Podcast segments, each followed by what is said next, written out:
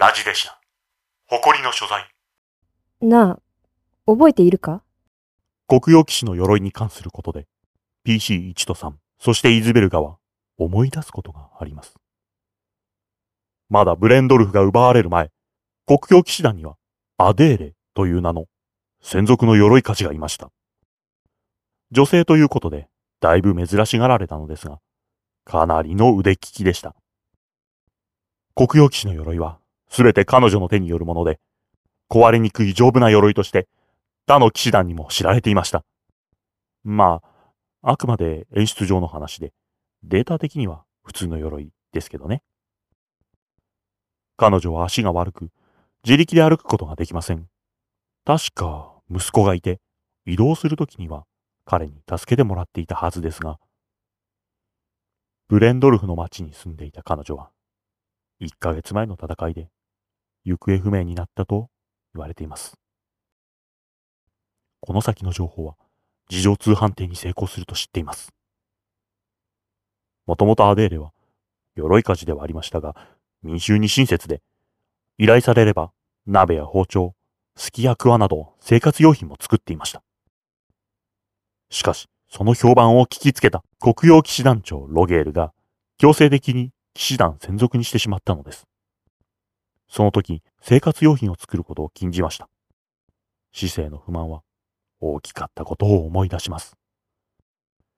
イズベルカが語るならば、彼女は批判的な響きを込めて語ります。なお、アデーレの体には変な形のあざがあったという噂がありました。もし判定にクリティカルした場合、彼女が歩けなくなったのが、騎士団専属になる前後であることを知っています。また、アデーレにはマチアスという名前の息子がいましたが、同じ頃に彼の声が出なくなったという噂も聞いています。ドレンメル戦の前に PC1 とイズベルガの会話シーンを行っていないのならば、このシーンに絡めて行ってください。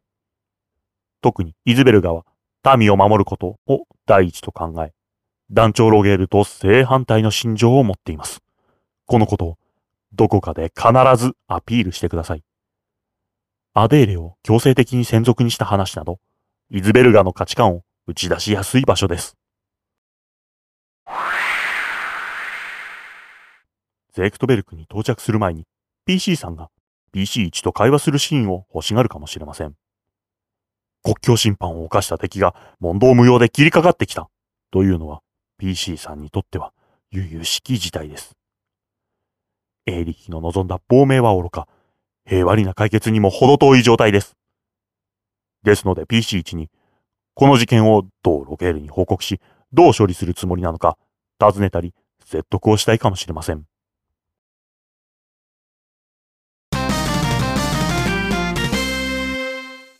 トレンメル、一体お前はどうしちまったんだ ?PC にが逃亡しているにしろ、牢獄にぶち込まれたにしろ、このあたりでトレンメルの狂気について考えるシーンを入れてください。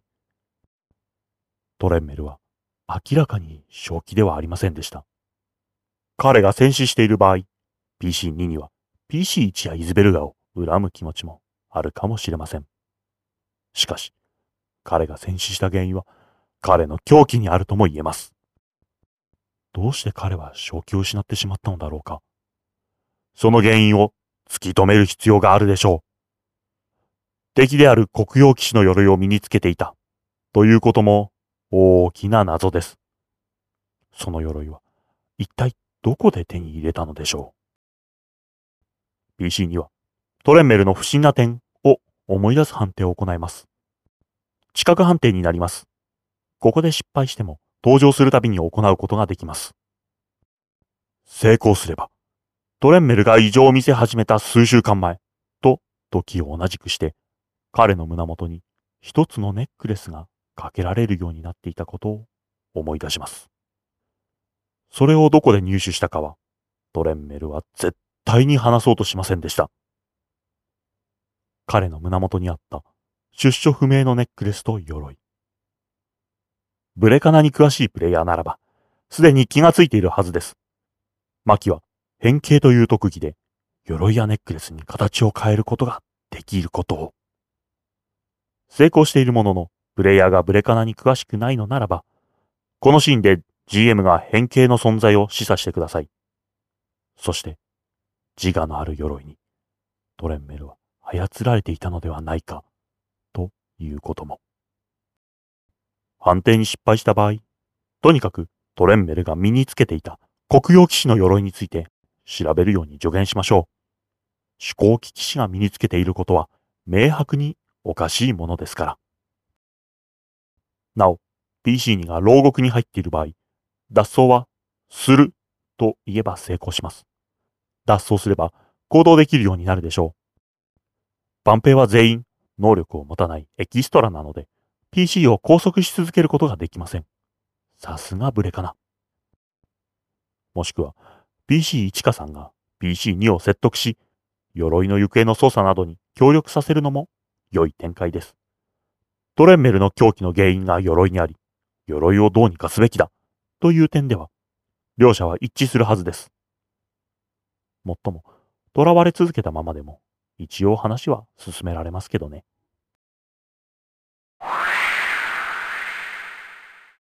トレンメル戦以降の PC2 と4の状況は様々なケースが考えられます。ただ、今後物語の舞台はゼクトベルクへ移ります。様子を見ながらゼクトベルクへ誘導してください。ところが逆に、ブレンドルフに戻って情報収集をするという選択肢をプレイヤーが思いつく可能性が大いにあります。その場合、マチアス少年の幽霊を誘導に使ってください。順調にいっていても、一度ぐらい PC4 の前に登場させてあげてください。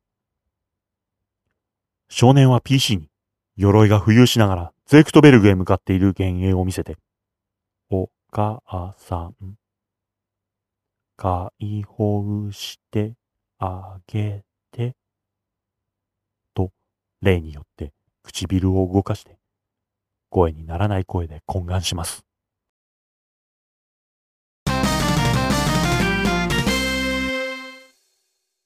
ゼクトベルグについた PC は、情報収集したり、関連する NPC の情報を思い出したりできます。まあ PC1 は、ロゲールに報告を求められるので、登場しない方が自然かもしれません。後ほど PC1 がシーンプレイヤーのシーンもたっぷりありますし。ここでの判定は、一度失敗しても楽しんで再挑戦できます。ただ判定だけがダラダラと続きそうだったら、舞台裏判定に切り替えても構いません。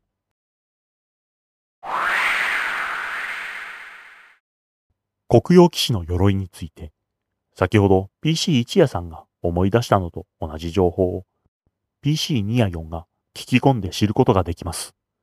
事情通判定をしてください。また、途中で出会った謎の少年の幽霊も、同じく事情通判定に成功すると、マチアス少年と判明します。ただし、ゼークトベルグに向かっているはずの浮遊する鎧については、目撃情報はありません。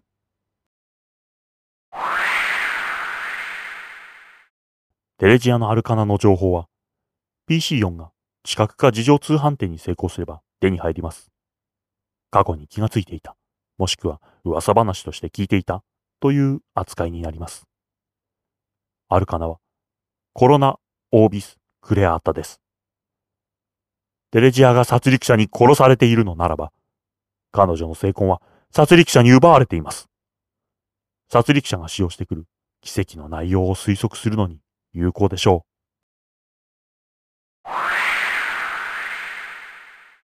イズベルガの情報について、この時点で入手していない情報があれば入手可能です。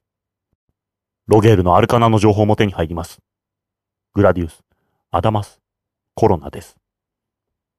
ただ、ロゲールについて調べると、妙な噂を知ることができます。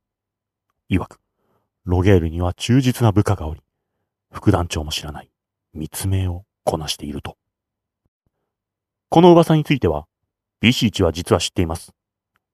密命の中身は知りませんが、自分の命令系統から外れている部下がいるということは、当然知っているのです。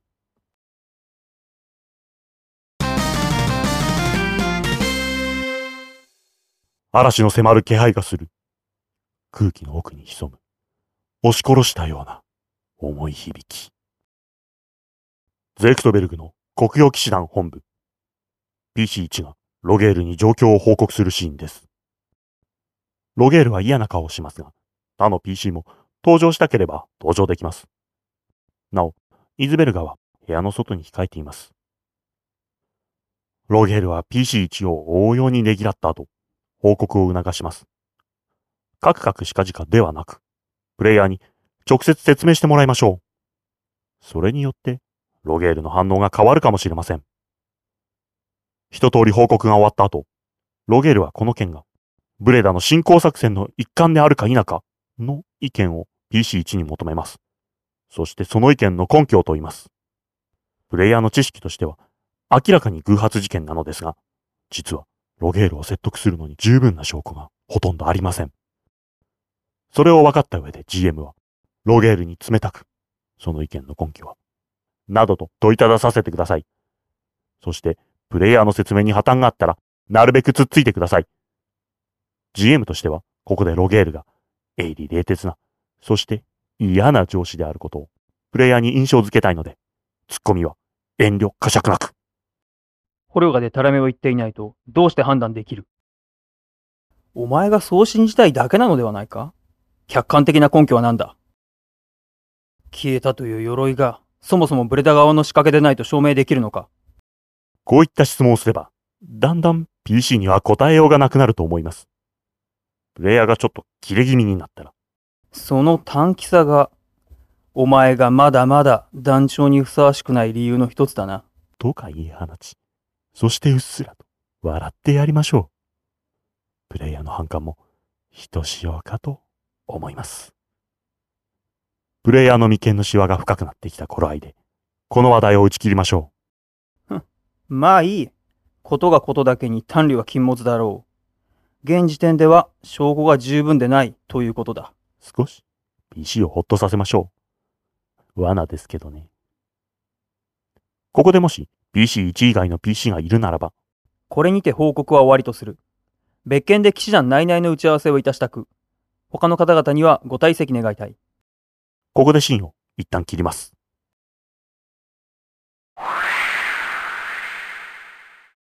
ロゲールの元を退出した PC は、廊下でイズベルカが、そわそわしながら待っているのを目撃します。イズベルカは PC を見ると近寄ってきて、心配そうな顔で、ずいぶん長くかかったな。何かあったのか？なるほど。そんなことになっていたのか。相変わらずあの団長。なんでもない。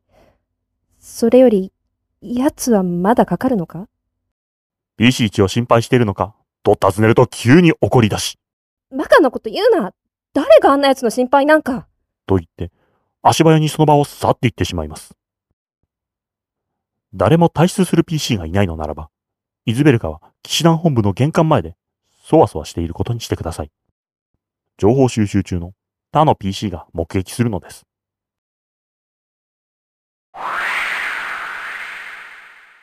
再び PC1 のシーンです。先ほどの続きになります。日暮れが近づいています。嵐の気配はいよいよ強まり、遠くで雷鳴が聞こえます。他の PC は原則登場禁止です。これからロゲールが語る内容は、二人きりの時にしか切り出しません。ロゲール付きの重視が、客人が館の外に出ました。と報告に来て退出するまで、ロゲールはじっと黙っています。ただし、他の PC が忍び込めば、盗み聞きは可能でしょう。ロゲールの近くは高いですが、潜入能力を強化した PC ならば、成功するかもしれません。さて、こたびの国境侵犯。ブレダが宣戦布告もなく兵力を送り込み、事実上の戦闘状態に突入した、と見ることもできる。事情はどうあれ、結果はそのようになっているのだ。ブレンドルフを失ってから、早1ヶ月。長くブレダに占拠されたままでは、かの町がゼークトベルク領であったことは昔話にされてしまうだろう。そうなってからでは、取り戻すのは難しい。雰囲気が少しずつきな臭くなっていきます。騎士たる者、心に刻むは、所領の安寧、ただ一つことのみ。我らが誇りは五国にこそあり、他を顧みるにあたわず。国境侵犯の真相はどうでもよい。だがこの件は大いに利用価値がある。今こそ失った所領を取り戻す好機ではないか。つまりロゲールは、ドレンメルの国境侵犯を口実に戦争を再開しようと主張するのです。きっとプレイヤーはびっくりすることでしょう。PC1 の返答次第では、本当に戦争が始まってしまいます。ロゲールを説得し、戦争再開を止めたければ、彼の価値観をきちんと踏まえた発言をしなくてはなりません。ロゲールは平和主義者ではありませんし、理想主義者でもありません。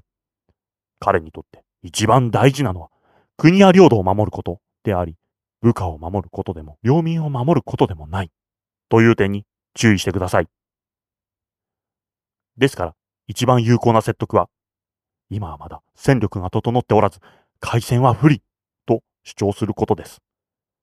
戦争を再開しても、領土を取り戻せなければ意味がありませんし、下手に負けると、ゼークトベルクを守る戦力すら失ってしまうかもしれません。それでは、開戦するだけ損です。なお、軍の再編の進み具合は、ちょっとファジーですが、PC1 のプレイヤーが決めてしまって構いません。まあ、ブレカナはそういうゲームですから。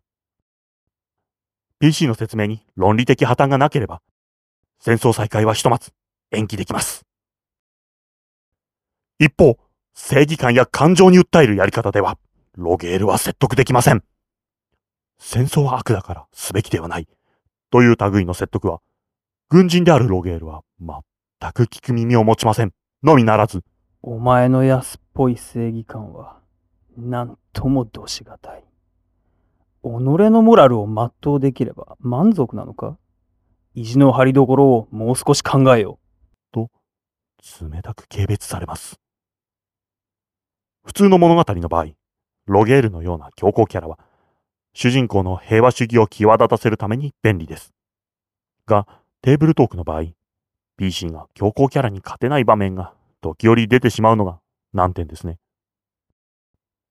意見が噛み合わなくて、議論が堂々巡りになった場合、う。お前の意見は十分聞いた。打ち切り宣言させましょう。平行線で物別れ。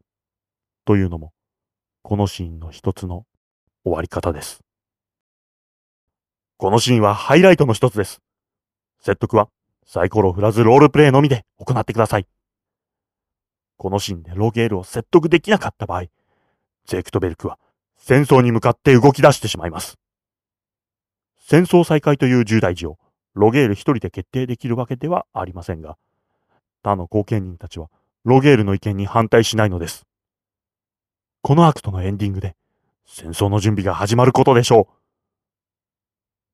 このシナリオ、私は PC1 で参加していたのですが、このシーンでは背中に冷たい汗を感じながら必死にロゲールを説得していました。ぜひ、PC1 には頑張っていただきたいところです。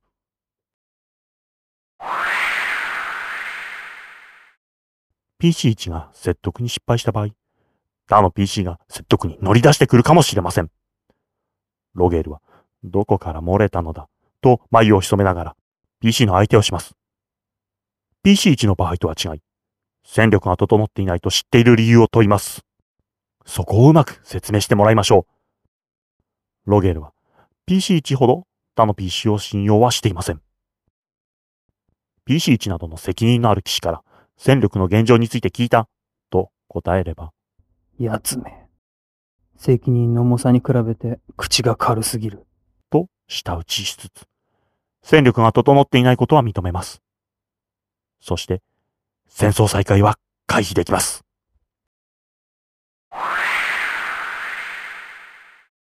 ロゲールと PC1 の会話が終わった後、イズベルガを登場させて会話をしたくなるかもしれません。しかし、PC1 の鎖はすでに結構溜まっているはずです。先ほどイズベルガは怒って言ってしまったので、そのシーンはなくても良いでしょう。PC の誰かがからかわなくても、からかわずにいられない同僚の国用騎士がいたのです。PC さんがエーリヒと会話したければ、そのシーンを設けてください。戦争再開という展開になると、エーリヒはどうしてよいかわからず、ただオロオロするばかりです。PC さんが何を言うか楽しみですね。エーリヒは大いに PC さんを当てにするでしょう。まあ、打開策がまとまらないまま、新エンドする可能性も高そうですが。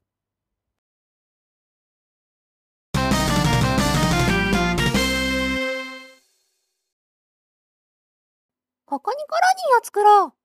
ここにコロニーを作ろう。TRPG プレイヤーのコロニーを作ろう。